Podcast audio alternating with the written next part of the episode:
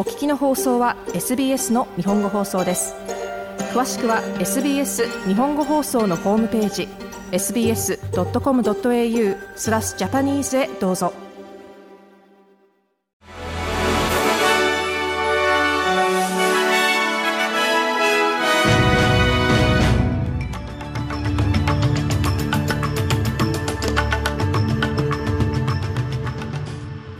2月14日水曜日 SBS 日本語放送ニュースフラッシュをシドニーから大場恵美がお届けします。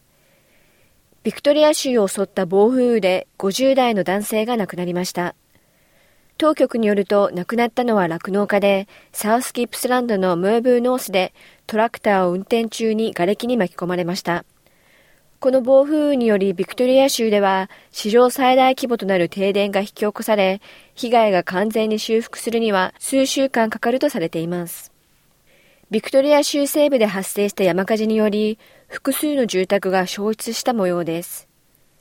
グランピアンズ国立公園の危険は和らいだようですが、2つの火災注意報ウォッチェンアクトが発令されています。当局はポモナル、ベルフィールド、レイクファイアンズ、ダッツウェルブリッジの各コミュニティに対して今すぐ避難することが最も安全な選択であると呼びかけています。リック・ニュージェント危険管理委員長によると、ポモナルの破壊的な炎を含め、そのほとんどが落雷によって発生しました。タスマニアのジェレミー・ロックリフ州首相が予定より1年以上早い選挙を3月23日に実施すると発表しました。現在タスマニアはオーストラリア唯一の自由党政権となっていますが、2人の議員が無所属になって以来少数派となっています。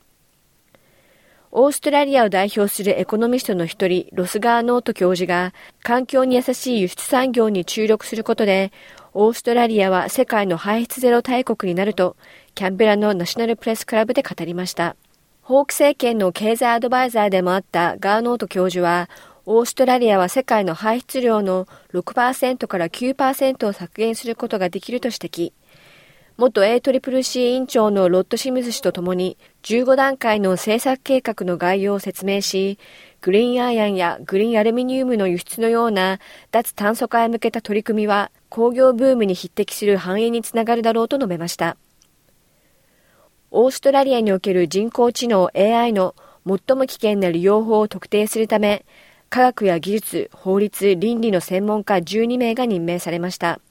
エド・ヒューシック産業科学省は、政府が発表した中間報告書、安全で責任ある AI から約1ヶ月となる14日火曜日、専門家グループを発表。タスクフォースはリスクの高い AI の使用に関する懸念に対応していきます。イスラエルとハマスの軍事衝突が続くパレスチナ自治区ガザでの戦闘休止をめぐり、アメリカ、エジプト、イスラエル、そしてカタールが協議を行いましたが、平和に向けた一致には至りませんでした。ガザ保健省によると、この戦争ですでに2万8000人以上のパレスチナ人が死亡、その70%以上が女性と子供だといいます。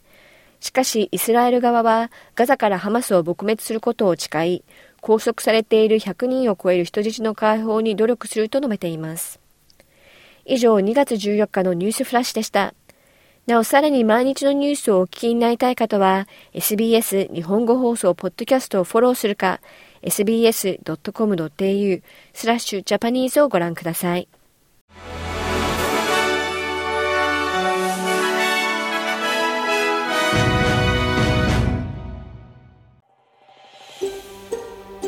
SBS 日本語放送の Facebook ページで会話に加わってください。「LIKE」「いいね」を押してご意見ご感想をお寄せください。